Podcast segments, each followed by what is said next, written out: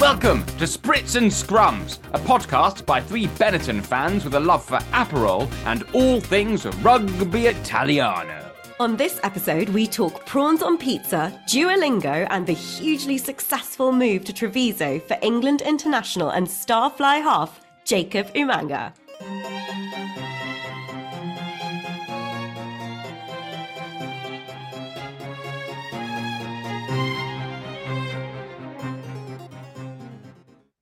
We refer to Rich as coach. Lovely. It is more like an ironic name because, well, he was a wing and doesn't really understand much about how the game of rugby works. Yeah, the nuances are lost on me. I just stand and run, right? They're obviously like 10 years out of playing rugby themselves, so we always joke that Rich doesn't really look like a wing anymore. That's what happens as you get older. That's what happens. He can still do a Oh. backflip though. I can, weirdly. I would love to see that. Oh yeah, actually, I'll put that on the socials. I forgot to edit that in. I'll put that. Yeah, I'd love I'll get that in. So we have the enormous privilege of having England international Wasps turned Benetton fly half Jacob Umaga with us on the pod today. Thank you so so much for joining us. Thank you very much for having me. So you're back in England now after your first season at Benetton. Obviously, you've been through quite a year. If we go back to kind of this time last year, obviously, you were living in a different country. Let's jump straight in, if that's all right, kind of going back to that sort of tumultuous phase towards the end of last year with Wasps going under, which was super, super sad, especially for Eddie, who was a huge Wasps fan. Uh, Well, I should say for the pod, I'm a Benetton fan. Yes, of course, of course. We're all Benetton But, but when I was a child, Wasps my team. Yeah, my my grandpa once drove me all the way to when they were in High Wycombe to watch them there from South London, which is a bit of a trek. He was like, "Why can't we just go watch Harlequins?" I was like, "No, no, no, no, no. We're gonna." I mean, how was that for you? Were you guys at the club aware of what was happening? Did they keep you sort of in the loop? um, it was a a very interesting time. Like there was rumors for a couple of weeks, and it all happened so quickly. Um, within the space of probably a week, ten days, we kind of we were told at the start, "Oh yeah, we're going to be fine, we'll be sweet." And then the next thing, where lads, you haven't got a job, do the best we can, but we you you're not getting paid anymore, and it just kind of progressed so quickly. It was hard to kind of um, comprehend what happened, and it's probably only taken probably to the end of the season to actually go through and you know deal with what's actually happened uh, and properly come to terms with it. And it, it is it's been difficult, very difficult, and then moving on to a different country as well has been even more. Yeah. Yeah, and it was, it was quite tight because you played your last game, I think, was at Northampton for Wasps, and then Yeah. like, six weeks later, you were playing for Benetton. Yeah, yeah. I'd only been in Italy for like two days, and then I was playing for. I came off the bench to play against Edinburgh. I can't even imagine for you guys as players. Obviously, how does it work? Presumably, you all have agents, and your agents are then sort of scrambling to try and find you new clubs. Yeah, it was. Um, so everyone was pretty much straight on the phone to their agent after we had the chat. Like, right, we've we've gone under. What what can you do? And it was obviously, I think Worcester had just happened a few weeks before, so there was already fifty Yeah. players that were looking for jobs, and there's another fifty players that were looking for jobs. To be fair to my agent, he he was very good, and the boys that he had at the club, he managed to sort out pretty quickly. But yeah, if he hadn't have, um, it was. I'm not really sure what I would have been doing right now if I'd have picked up a job. There's a couple of boys I know that still haven't Oh God. or have just had to kind of take a short term contract. Don't know what they're doing next year. It's, yeah, kind of got an extra year out in, in Italy. Well, every cloud because now you get tiramisu, get prosecco, Pizza, pasta. Yeah. And you're not the only wasp there either. Well, you've got Marcus Watson's there, and then you've got Minozzi's obviously there, Yeah, and then Fekitoa's going there, yeah. and uh, well, I don't know if there's someone else going there as well. I, I don't, I don't know. Is there someone? Well, I don't know. I don't. I, don't- I, we will get. Well, well, you know, because your business partner. There's rumours flying around that he might be going there. I can neither confirm nor no. no, I, I've, I'm. He hasn't told me anything. Um, we are pretty close, so he hasn't said anything. But yeah, it was good actually turning up and knowing a few people because if I obviously come to a different country and not, not to speak the language, if I didn't know anyone, uh, I'd been struggling a lot. Those boys helped me out. To be fair. Yeah. I mean, it must have been not just a huge shock to the system, as you say, and something that you've had to process over the last six months or so it takes time to decompress from all that. But um, as you say, culturally, just a huge shock moving to a different country. You, did you go? Your girlfriends come with you as well, so you're Yeah, yeah. She Right. came out uh, probably a month after I did. She came initially for the first, Great. but then uh, she stayed back and sorted out everything at home. And now Great. she's now she's out there with me. amazing. Oh, so you're like sort of you feel like you're starting starting a new life. Yeah, How yeah. how is Treviso? Do you like it as a city, as a place? It's to live? lovely, absolutely lovely. It's not somewhere I ever pictured living, but being there now, it's it's a lovely place. We're five minutes walk from the town centre, so Oh, Is that is that inside or outside the walls, Jacob? Apparently, it makes a big difference. You inside the walls? no, just outside the wall. Oh no! We we drove our car. Well, my girlfriend's mum and uh, partner drove an English an English car over, so we needed um, a car parking space. So oh, great. So you've got your steering wheel on the other side. Yeah, we did that. We drove. We like a couple of years ago. We drove uh, our car. We did a road trip of Italy for a couple of months. So I know the car parks of Treviso very well, actually. well, that, that one giant one by the walls. What was that? Which giant one by the wall? How do I describe this? the big car park. All directions from Treviso must start from the carousel. So you go to the carousel. Where the children go round and round in the main square. Ah, yes, yes, yes. Sorry, sorry. Yeah, got yeah. you go down that road right down the end. So you're at the car, you go down that road right to the end, and then and then you turn left, and then you go down there, and eventually you get like to the end of the walls, and there's a big car park on the left. And our Car park is a big the- word. I mean, it's an outdoor space where a lot of cars park. That's the definition of a car park, isn't it? You're basically living our dream life every time we go out to Treviso, which is probably about twice a year to watch a game. Coach is just like, why don't we live here? Why don't I live here? Mm. I must find a way to live here. Before I land, I'm thinking that. I don't even Yeah. get there. I just go, "Ugh, the best place to live. It is a good place. And so, have you found that the rugby culture is very different in Benetton as opposed to sort of clubs in the UK in terms of kind of socially training? Is it is it very different? Yeah, no, it's it's massively different. Just I think obviously, firstly, like the facilities are very different from uh, what we had at Wasp because we just built a new, a brand new training center. Oh. Um, so like that was all kind of very modern, and then coming to Ghirada like for the first time it was a, it was a, it was very different. Just uh, it's kind of like when Wasps were back at Broad Street, very similar to to what it was like there. But I think with the the way that the club is, we've got a good mix of Italians, Argentinians, and foreigners. Um, like everyone kind of keeps to their groups. It's quite cliquey, um, but everyone still gets on. But mainly just for, like from a language side of things, you don't want to be trying to yeah. force conversation and it's just easier for the Italian boys and they've all grown up together and same with the Argentinians that have come over together. That makes sense. Um, it, is it was a big change, especially uh, coming over that first week. It was very different. And is presumably the, the coaching staff speak in English and Italian? Yeah, so uh, Marco will speak in Italian and then we'll translate bits back into English. Um, will do the same. Um, and then we've got um, Kitty, who's our defense coach. He's Scottish, so he just does it pretty much all in English, and then people translate to Italian for them. And Masi, was he actually at Wasps as well? The Yeah. yeah, Masi? yeah. Yeah, he was. He he coached me in the academy actually for uh, a year. Ah. So is he is, is he extra tough on you because of that? Like, I told you when you were fifteen, Jacob. Nah, he's, he's he's he's good. He's such a good coach as well. As as you've seen from our attacking shape this year, he's Yeah. he's been very good at that. when you come over and you're you're you're new in a club, particularly at fly half, I know you played fullback as well, so you, you know multi-talented, multi-talented. But I can't even imagine what it'd be like to go into a, a high pressure game and put a stamp on it at a position like that, like straight off the bat. Must be quite a challenge. Uh, yeah, and then I think if you add in the fact it was in a different language, it was more difficult. I'm trying to say these words that I've learned, and I just did, I was saying around. I was trying to just say as anything I could that sounded Italian in, in the first game.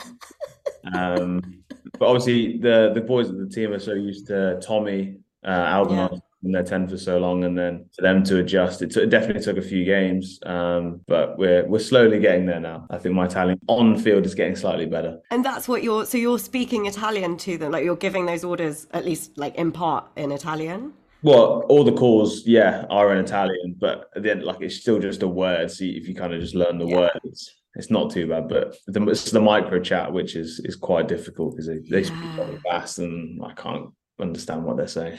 And does the club give you sort of extra, like, do you get Italian lessons as part of your contract with them? Yeah, yeah. So we had ten lessons at the start of the season, but I because I came halfway through, I think they were seven lessons in. So I picked, just picked up the the end of it. Duolingo has been my best friend for the last nine six months. Are you on a on a streak with them? 149 days. Very No good. way. And do you Whoa. wager your lingots? Say it again. Do you wager your lingots? I used to wager my lingots and then I'd lose them all. No, I don't. Do I need to? he doesn't need to I because don't he's know what the actually benefit is consistent. of. I think you can wager them so that even if you miss a day, you get this like the streak keeps. Oh, but- right. Okay. Yeah. No, I get I you. mean, I get But you. then Eddie would miss two days and he'd lose all his lingots. And... Yeah, and now then Duo gives you passive aggressive messages to your phone. I keep getting texts halfway through the day, like, "Are you gonna do some Italian today?" He's given up on me. I got a message recently going, "These messages don't seem to be working. Do you want to delete this app?" Do you want to delete? I got flirty ones from mine. It just says, "Oh, we missed you today." Like, Did you know? now you are originally from Yorkshire, yeah. born and bred. Uh, well, I was born there. I lived for five or six years. That was about. I lived in um, Halifax, or just outside of Halifax. Now these two boys know a lot about Yorkshire. God's own country, God's own county. I never know if it was country or county. It's county because it is a county. Yeah, but Yeah. Yorkshiremen think it's a country. They do. That's why we love them so much. But yeah, we used to play. Um, we used to play at Otley, and at, well, we played at Leeds Uni as well, didn't we? Yeah. Oh, nice. They left Leeds Uni Rugby to go Mm. and join Otley because it was less cliquey. Was that right? It was club rugby more Yeah. than clique rugby. Yeah, yeah, yeah. How long ago would that have been? Oh, We're quite old. We're quite old. 20, 2010. we were there, yeah, 28, 2008, 2009. Yeah. That's nearly 15 years ago. I know. Let's not talk about it anymore. And he can still do a backflip. Very impressive. I mean, Jacob would have been like, what, five, ten, coming to watch you guys 15 years ago. So No one was coming to watch us. Yeah, I'd been ten. I've been ten years old. now, obviously, you've been now with the club for a few months. You yourself come from a, a huge, I think it's fair to say, rugby dynasty.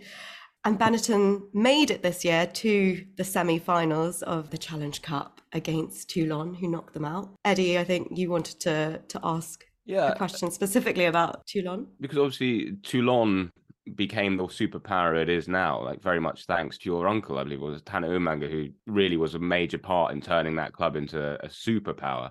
I was wondering before the game, did you speak to him before, or had you been there before, or was there any sort of added fun or excitement because of that? Um, I went once when I was a kid. We went over for uh, for him to, when he he played a game. We went to go watch him one weekend. But I, no, I didn't actually speak to him before the game. But I've got a friend who is out there who was at Leicester, and he um like Oh. telling me how they idolized him when he was there. Mm. They- He couldn't um he like couldn't walk around in, in the streets. He'd like have to wear hood up, glasses on, everything. Wow. My mum was telling me actually when we were there that they had to do a similar thing to try and get him out of the stadium. They had to like hide him, put him out back back door entrances and stuff.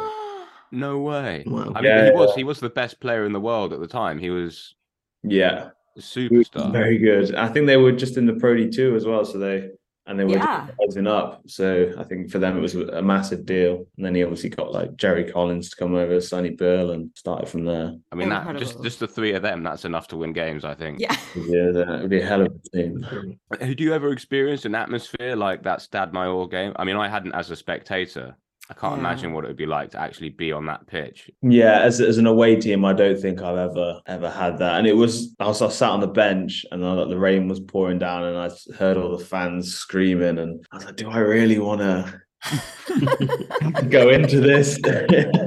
um, but when you're on there, like it was it was amazing. Like it was definitely one of the best crowds I've ever played in front of. It was incredible. I mean, for us, we we obviously were there. We met you there, and it, I've never experienced anything like that. It was that level. unbelievable. And nor- I was saying normally I'm the loudest, like I'm a real dickhead when I watch rugby and I, I scream and I yell, but I couldn't even hear myself think in there. You know, I'm trying to yell as loud as I can, and the people just next to me are louder. I mean, they were all really lovely people, but collectively they're a monster. Oh, absolutely. Yeah, I mean, they won the game and they were still booing the ref after the, the end. It didn't make any sense. He could do anything, and he was just he was under- anything. But that, but that was part of what they were doing. When they kick the ball out, it doesn't matter where the ball crossed the line. Wherever that touch judge stopped, he was going to get harassed.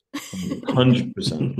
Wow, but Benetton made it to the semi-finals, which obviously, you know, that's never happened before. It's huge for us. Do you feel, having now been with the club a little while, how easy is it or hard to tell when you're in camp, when you're training with the team, how good you guys actually are? Is that quite tricky when you're when you're training for games and to to kind of have a real sense of like how good you can be and Yeah, no, it's it's pretty difficult because like when we train in the week, the boys don't really go hundred percent. It's, it's very laid back, and like, we'll jog through moves and we'll walk through. We very rarely kind of run flat out. And then I, I'm thinking to myself, when we get to the warm up, I'm like, well, we've not trained. Like when in, in England, you would go hundred percent every every every time. yeah. Again, I'm like, I'm not really sure the boys are there. And then I was sat on the bench and I watched the first 20 minutes and the boys are firing, the plays are coming off, and I'm like, oh, okay, well, it must just be how they are at training that gets somehow gets them through through the game. That's, That's- fascinating. It is fascinating because, right? Like, I would assume a bit like how you're saying in England that you have to go 100% also in training, yeah, or at least 95%. Well, yeah, like one of the big complaints that you hear about in English rugby is that the training is too intense and it's causing a lot of injuries and burnouts. So, yeah, I think that's really fascinating. I mean, but also maybe it's easier to go 100% when you're not a fly half, or maybe it harder. You know, when you are a fly half, you you know, I kicked that ball really hard that time. You know, meanwhile the front row union are sweating bullets, smashing each other. Yeah, no, I, sh- I should say that those the forwards do get do get beasted, uh, but like it's it's a different level to to what I was used to, and uh, yeah. Like That's I just really- I remember vividly Nacho Brex will just be jogging in training and never really put like a, a tackle in or but then in the game you see him flying at people's knees it's and incredible. tackle. And I'm like, how how does how does this like transfer into a game? What's so interesting about that is because obviously all the coaching staff, they've all like borderline, they've all done time in England. Yeah. You know, they're all English coaches as well, Masi. You know, Mhm. so it's interesting that where that culture comes from, or how it. How Well, also, I suppose the question is, and maybe you, you know the answer to this. Maybe that's better if if you're not giving hundred percent, or like you know you're giving as much as you feel you need to give, but you know that you can. You're saving your energies for the game. Does that mean that there's less injury risk in training? And so actually, the coaches are okay with it because they know that you'll turn up on the day and do this at 100%, even though they haven't seen it. I think maybe yeah, with certain people they can they can get away with that, but I think so, obviously some of the forwards need to Yeah. physically ready, but then some of the backs and like maybe the halfbacks as well, we can just kind of be cruising at 60, 70% knowing that you've kind of got the muscle memory for when it comes on a Saturday, you, you back yourself. But it's, yeah, it's, it's an interesting especially because Benetton's got quite a big squad now. And the squad seems to be getting bigger. There's quite a lot of players there. And if you're a player that's sort of on the edge of that squad, you know, trying to get noticed, to get a look in, I mean, it's not going to be helpful for you if if, if you everything's a bit slower. You know what I mean? Where, where where's the time where you prove yourself? You know, you're yeah. you're the seventh choice back row forward, and you want to like show that you're up for it or up to it. You know, Mm. We usually have about three 15s at one time. So we usually have like two teams obviously training against each other, then one team will be like doing kind of con games on the on another pitch. Which I when I saw that, it kind of blew my mind that there was this many people training. yeah. It is actually something a lot of the sort of Benetton fans talk about when they, you know, they sign new players and, and they go, well, w- where's the game time for these people to actually come up to a standard? There's only so many games in the BKT URC. Exactly. And then you've got the European games. You know, there, there's no second league. There's no other place they're putting these players. There's no team that they put out into the top 10 or something to get game time. It is difficult. I think some of the younger lads managed to get out to kind of Mogliano or Rovigo or something Mm. like that. But some of the guys that have been signed as like first team players end up just kind of traveling with the team every week. I know Sam Hidalgo Clyne, I think he traveled for the last kind of six, seven games and didn't get any minutes. So it is frustrating to have that many that many players in your squad. And that must get frustrating for the player, but also if you're not getting, let alone game time, but even like, you know, that much training time because you're like the third one, that must both mentally and practically give you a bit of a knock to your confidence. If you're not getting the game time, then to suddenly have to turn up after, you know, traveling with the team for six, seven games. Oh, now you're on, but you've not had the the training all the time. Yeah, it's it's it's like a, an age old thing. Like you get your you get your chance and you have to be like a hundred percent. And this is like this is the same at any club, but then you haven't played for however many weeks and you're rusty and you make kind of one error and it's like the whole world comes crashing down because it's your one opportunity. So it's a difficult position to be in. Yeah. That sounds tough. So Benetton's form this year. Do you guys just hate Ryanair? I mean, because it seems like really amazing in Treviso, and then and then and then you get on the flight, and then and then sometimes it's not quite the same at the other end. And I, I think it probably is Ryanair. We're usually a Jet Two team, I think. Oh. How are you? now we're just slagging off airlines. It, this I've never been a part of a team that struggles on on the road as much as as Benetton. It kind of blew my mind at first when we uh, turned up, and or like it's like a thing the lads know. Like, oh, once we go away, like it's, it's difficult for us to win, and I was like, why? Like we're we're still Why? we're still playing the same sport as if we're at home. I do. Yeah, Not and it's a bit frustrating as a as a fan because part of the reason why we do this podcast is because you know people in England don't know much about Italian rugby, and we think there's a lot of like platitudes and sort of outdated ideas about what it is. But then what most people see is the games when they're in the UK, and that's not ever showing themselves in their best light. I agree. My dad took me to watch the Glasgow game where I think it was 33 0 or something, or Yeah, it was brutal. Was that the start of the season? Because the, the boys mentioned that one. Yeah, yeah, I think it was pre Christmas. It was just awful. Travel all this way to Glasgow, nilled in Glasgow. And then we we played them like not that long before and we'd beaten them comfortably at home. So what is it? What what's the problem? Um, I don't know if you know the answer. Let us know. I mean, I wonder how much of it becomes a mental thing, right? As you say, like if the boys are already saying like, "Oh yeah, we can't win away," that sort of narrative becomes what you know in your head. Potentially, I think it was a big one. Obviously, beating the Ospreys this year, like away. I think it was, someone said it was the first win outside of Yeah. Italy in the URC for like two, three years or something like that, which was mental. I think our only two away wins in the URC this year were Ospreys and obviously Zebre, but Yeah, it's mental because they're so good. You guys are so good at home. I know. It's literally like a, a whole different team is just playing. Maybe like the, the way we travel is, was was new to me as well. We sometimes we travel on the Thursday if we're playing on a Saturday just because of flights. And obviously when you're traveling so much, you kind of like we can't miss big flights. Um, so you obviously get a longer time on away trips. So I think maybe that's always kind of get comfortable at the like at the hotel or a bit more relaxed than being at home. Um, that might be something that plays into it. that's fascinating. I, I thought the travel was like much closer than that. Well, most teams would. Well, when we we're definitely at Wasps, if we were playing away, we'd be flying on a. We'd fly the day before mainly, Yeah. or if we were doing like a long travel, we'd stay the night before. But yeah, most times I think we played Connacht. We flew on a Thursday. And then you're there for two days before the game. Yeah, even the uh, Ospreys game we played two days before, and like sometimes we'd fly to London. I think for Cardiff, we flew to London and then got a bus all the way to Swansea State. Or Cardiff, sorry, and then we did the same for the Swansea game like the week after or something like that. So there's a lot of traveling, which which might take it out of the boys. That is tough, actually, traveling, then getting on a coach, and then you're sort of at, at the whim of Ryanair, Jet2, Yeah. whoever it is that don't fly every day from Venice. So, Well, maybe Corniel Els will change that next season because I think he's doing helping a lot with the logistics for next season. So he's injured his arm, so he's sort of retired. And I think he's. I saw online that that's one of his jobs that he's doing next year is helping with that'd be logistics, good. traveling logistics. So to have a player that's done it actually Yeah, knows yeah, what it's about. Well, that'd be good. Yeah, I heard that they'd um offered him a job, but I wasn't sure what it was, what it was in. But that'd be good if you've got someone else to, because uh, our team manager does it and he does so much. So I imagine he's needs some help. Yeah. Well, if he needs assistance, coach could also help. Booked flights and stuff before. It's not his first time. You know, got a very good rating on Booking.com. Got some points that I can use.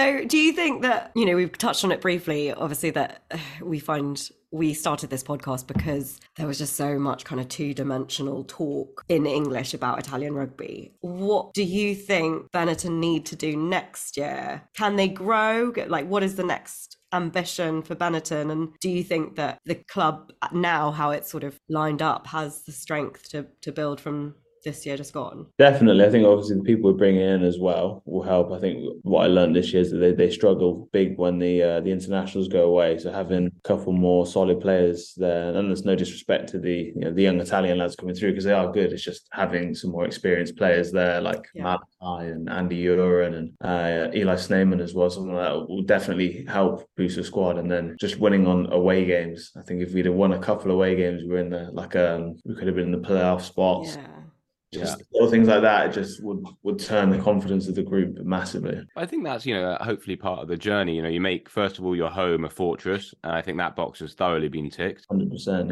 and then you take it on the on the road and you start picking off some away games. I think the rugby that you guys play is so fun to watch when it's on it's really when it's, when it's on, it's on. It is yeah. absolutely. But it's interesting because when I first turned up and I was speaking to the lads, they were like, "Yeah, we just kind of kick the ball and chase it." And then I started watching this play, and I was like, "Where, where do we do this?" Because we've got people running in tries from all over the place. And I don't know if it's just kind of like an, an internal thing the lads kind of did, but we've just completely turned it around. What's Rhyno Smith like? He's absolutely electric to watch. Do people know what he's going to try and pull out the bag when he when he catches it back there, or is it? Nah, yeah, he's he's he's quite unpredictable, but um, he is a, a, classy player. And when I first turned up, Marcus um, Watson actually said, um, "Keep an eye out for for Rhyno. He's he's unbelievable. Like he's the most balanced runner he's seen. He's so skillful. And then like the more I got to know him, like he can literally do." everything like he can goal kick he's a great kicker as well yeah he's a very very talented player he's fantastic and he can backflip coach well, I can front flip, so who's the best, really? Actually, that's what I'll do. I'll put on the social media like him doing a front backflip and you doing a front flip and see yeah, who some thinks. Middle-aged man in his garden, yeah. yeah. and so, for you now, what are your your future rugby ambitions? Like, if we're talking about you personally, what do you want to achieve as a rugby player? Just be, just keep playing, and I think the way the rugby's going, especially over in England, is just kind of make sure I can have a team to play for because obviously yeah. what's happening with Irish as well, from what oh. I've heard, mm. it's not great. So I think you know, as, uh, keep playing well so I can keep kind of staying if that's a Benetton or, or wherever that is. Just keep playing as much as possible and push whoever else is in that spot because you know, I'm competing with Tommy Albornoz, who's an unbelievable player, like had an unreal season. Yeah. I just want to keep pushing him so I can try and play as many games as possible. But I mean, that's testament to you, right? Like he is unbelievable, and yeah. you're absolutely like both up there. Um, we were so so thrilled when when we heard that you were coming over from. I couldn't believe it when I saw they'd got you. To be honest, I was like, "That's such." It was such a big signing for us. So this guy's one of the stars of the Premiership, and he's coming over to Treviso. Oh, thank you for that. Appreciate that. You're very welcome. We we butter you up, Jacob, because then we've got something very serious to talk about because we we uh, obviously have this podcast, which is the world's greatest podcast. But the podcast, you know, as you know, needs some stash, and clothing lines, and I knew it was coming. It Was, you know, some composure club. You know, I think it's a match made in heaven. You play in Italy, Paolo, your business partner. He he's going to play for Italy. Ours are aligning. There's definitely something to to work with here. Spritz and scrums and composure club. You know, you could design it, Jacob, artistic man. And, oh, Paolo uh, designs. I just I just do the business. It's so fun. How did that come alive? Like, where did that come from? Well, we both wanted to start a clothing brand. Pabs started like a couple of, they printed a, a, couple of t-shirts, I think, when he was younger. And then uh, the actual story came from me saying stay composure instead of like keep your composure or stay composed in like a very serious team huddle before the Prem, Premiership Sevens final against Sarries when losing because everyone just couldn't concentrate. Um, and then we just kind of floated the idea of, well, we want to start a brand and then composure club just came up because we we kept saying it around the club and they were like oh you guys are the composure club. And then yeah it kind of went from there and it's it's fun. It's like a, a nice little thing to do on the side it's obviously been very difficult of late obviously being in two different countries and everything was yeah. England but we're, we're, we're, we're working at it and it, it's slowly getting there so what you're saying Jacob is you need some ambassadors for your brand in England you know that's what, that's what I'm hearing here we can talk off air and we can sort some yeah yeah Believe it or not, I used to work in fashion. Um, no, no one's going to believe that. No, no one's going to believe that. No, I did. Uh, I ran the PR campaign for Rihanna in 2014 when she did her River Island collection. No way. This sounds like reason, such a lie, but it's, it's not, not. It's not. Really? And, uh, Yeah, I, I just I did all the press for it and um, like blogger outreach and got it out to like America and all these big magazines. And little did they know that this guy was behind it all. Yeah, it was. Um, that's a true story. You're actually making this actually sound like a job interview. Yeah. Oh, man, that's that's amazing. yeah, so I was writing. I was writing blogs for Rihanna. You ever meet Rihanna? No, no, no, they wouldn't let me near her. okay. The many, many lives of Coach. Not only do they not believe that you were once a wing, you also wrote blogs for Rihanna. And uh, Idris Elba. You are full of surprises. No offense, but No, I was as surprised as you when I was at my desk going, "Why am I writing for Rihanna?" So you're back home in Yorkshire now? no, in Coventry. Oh, Coach, he's down the road from you. Oh, where are you? I'm in Solihull. Oh, nice, Yeah, lovely. down the road. You're back home for a few days and then where are you off to? Have you been before? Italy? See, I'm here for back home for ten days, and then me and my girlfriend going to America um, Oh. for a two week holiday. Los Angeles, Las Vegas, and Arizona. How cool. And then how does it work? The season's over. You've got some time off. When do you kind of have to be back? Start of July, end of June is our first day back. Oh, wow. And that's for like pre season Season, and it's the longest preseason I've ever. Yeah, it's ridiculous. Yeah, because, the season doesn't start till November, October, November. Over. It's it's yeah, it's not going to be fun. Wow. Four months of pre season. You'll look like Johnny Bravo by the end of it. I hope. I hope. I wonder what they're going to have you do. I know what they're going to have us do. It's a lot of running in, and apparently the Italian summer's very hot. I've I've never Yeah. actually been a part of one, but boys are telling me that it gets up to the high thirties. Yeah. bad as well. So I'm not looking forward to that. Yeah. Good luck. Thank you. We'll be thinking of you. We'll be in the sunshine, having a spritz, thinking about your hard work, all the commitment you make for us. So thank you. Thank you very much. Going back quickly to sort of your your personal ambitions. You've obviously played for England already, but you're eligible for like a bunch of countries, right? Uh, yeah, another two countries. Yeah, technically, And if you stay in Italy long enough, could be three. because your your dad right wanted you to play for New Zealand, and your mum obviously wanted you to play for England. Is that right? Uh, yeah, my dad, yeah, he wanted to push me for, well, yeah, he wanted me to play for New Zealand growing up. Um, obviously being hard being over here, and I don't think I'd actually getting a look over there now, obviously with the amount of quality tens they've got. And then my mum was always, yeah, one because I came through the English age grade system, she wanted me to to play for England. And Samoa is right. There's Yep, and Samoa as well because of my dad's parents. They are fully Samoan. He's half Samoan. Uh, he's full Samoan, so I'm half Samoan. great.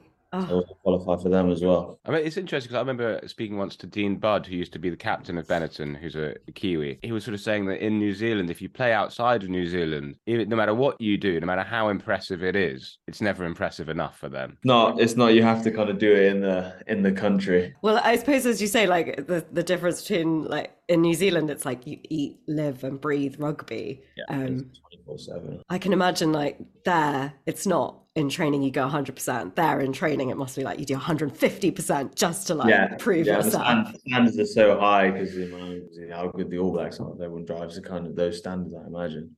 Well, you've got your uncle to thank for that as well. Absolutely, set the tone. And what uh, if you had to put a bet on who you think's going to win the World Cup? Someone asked me this the other day. I actually, I think I said France. I think I said France or Ireland at the time. Ireland, I mean, if they can get out, what is it? They've never made it past a quarter final. I think obviously France having a home World Cup, absolutely massive for them. Coach isn't convinced. What are you thinking? I think Ireland. I just think France might do what we did and just completely fall apart in the home World Cup. I think it's a poison challenge because I know I remember in New Zealand they they also struggled it, with it being at home because it was just such a momentous occasion. It was like almost expected. So I don't know. I think I think it's a bit of a curse having it at home. I think he's saying that more out of hope than anything. Coach went to the 2007 World Cup final in France, and there was a rail strike, and he's never forgiven them. Yeah, because we knocked them out, didn't we? We knocked them out to get to the final. Yeah, yeah, yeah. yeah. They knew there was going to be fifty thousand English fans coming over from Calais, so they all went on strike. They always went home. Wait, did you not go? Did you not make it? No, there was one train from Calais and we all piled on. It was just full of Brits and South Africans getting crammed onto a train. And then when we got to Paris, we found out that all the metros had gone on strike as well. So we had to walk to the hotel, which was like three miles. Oh. So Oh. yeah, I've never forgiven them.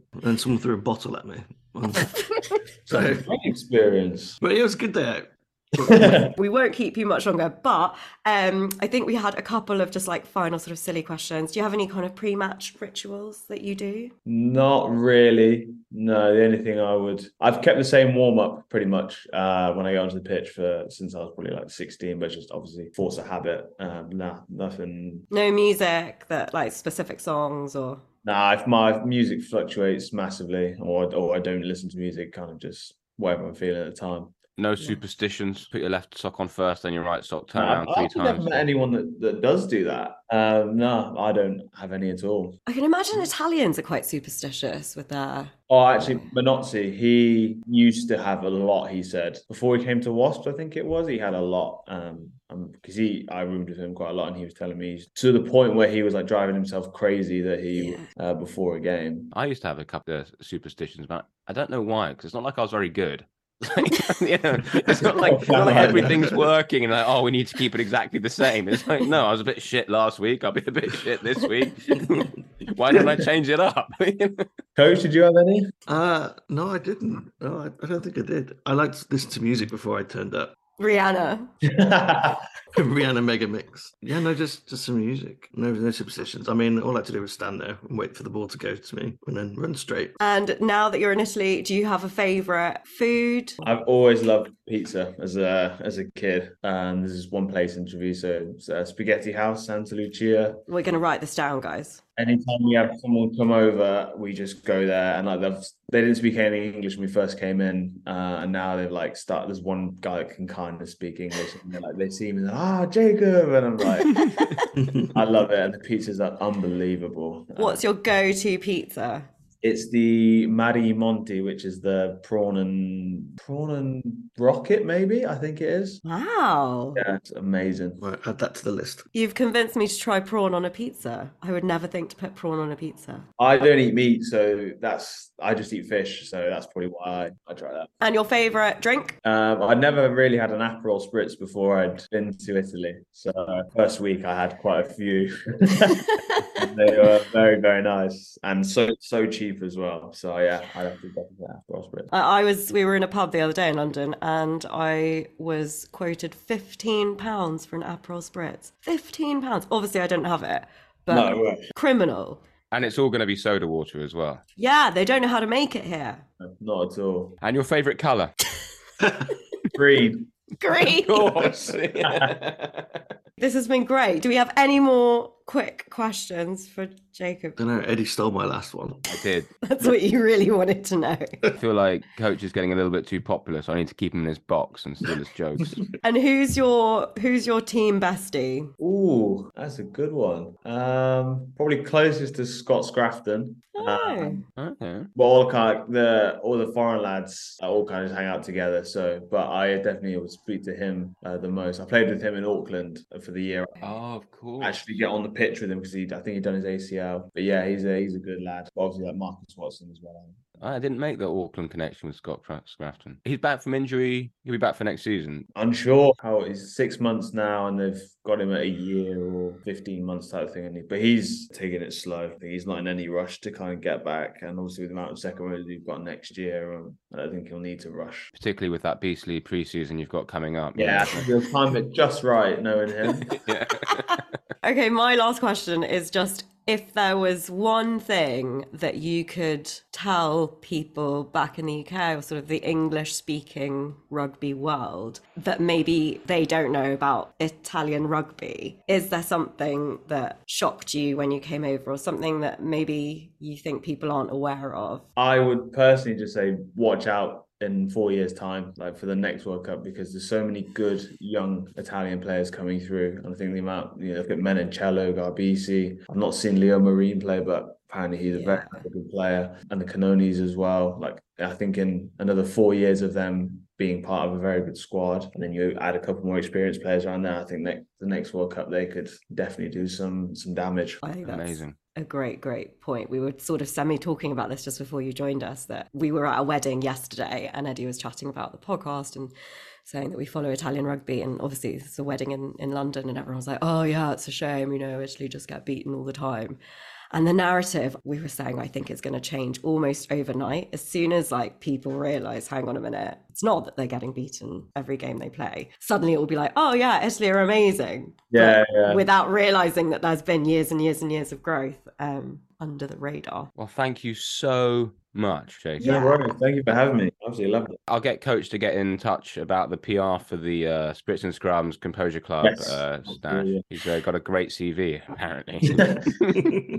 Jacob, this has been so great. Thank you so much for joining us. It's been so, so interesting. Enjoy California. Enjoy your Yeah. holiday. Thank you very much. And look forward to seeing you on the pitch after the off season. October in the six months time or so. Well, we'll definitely be coming out for some games. Um, there's sort of rumours of a pre-match, um, pre-World Cup warm-up of Italy versus Japan in Treviso in August. Oh, nice. So I feel like we're always in Treviso in the winter, so it might be nice to experience the blaring hot summer. So we might see you there, but otherwise we'll definitely see you on the pitch. Have a great three weeks of off-season. very much. Enjoy them. And congratulations on a really successful first season in Benetton. Been a pleasure to watch. Well done for adapting to to what must have been. A crazy year. Thank you very much. It will go in your autobiography one day. Stay composure. Bye. Thank you so much for joining us. Thank you. Bye. What a nice guy. That was great. really good. Actual legend. He's going places. Yeah, right. I'm so excited for. Well, he's so young and his future is going to be incredible. But also, like, how lucky are we that we've still got him at Benetton for another year? And he's getting better and better and better. And after four months of preseason, God knows what he'll be like. As in, he was amazing at Wasps, and then obviously a bit of a shock. But by the end of the season for Benetton, he was on absolute fire. Yeah. Mhm. As he said, and as as we said in previous episodes, you know, it's a really hard choice now who you start at 10. And like we're talking about Tommy Albornoz, who's like an international superstar for his own country. So to be brand new to a club and be fighting for that position, totally in contention on a level playing field with him, I think it's so impressive. Absolutely. Right. Well, coach, I'm off to uh, edit your backflip video. Please be kind. I'm just going to do who wore it best, basically. You or Rhyno. That's great. Can't wait for them. Thank you to Jacob. What a superstar. That was so much fun. And I feel like I've shaken off my Monday bank holiday hangover just by spending an hour chatting to him. Arrivederci, ciao. Ciao a tutti. Ciao.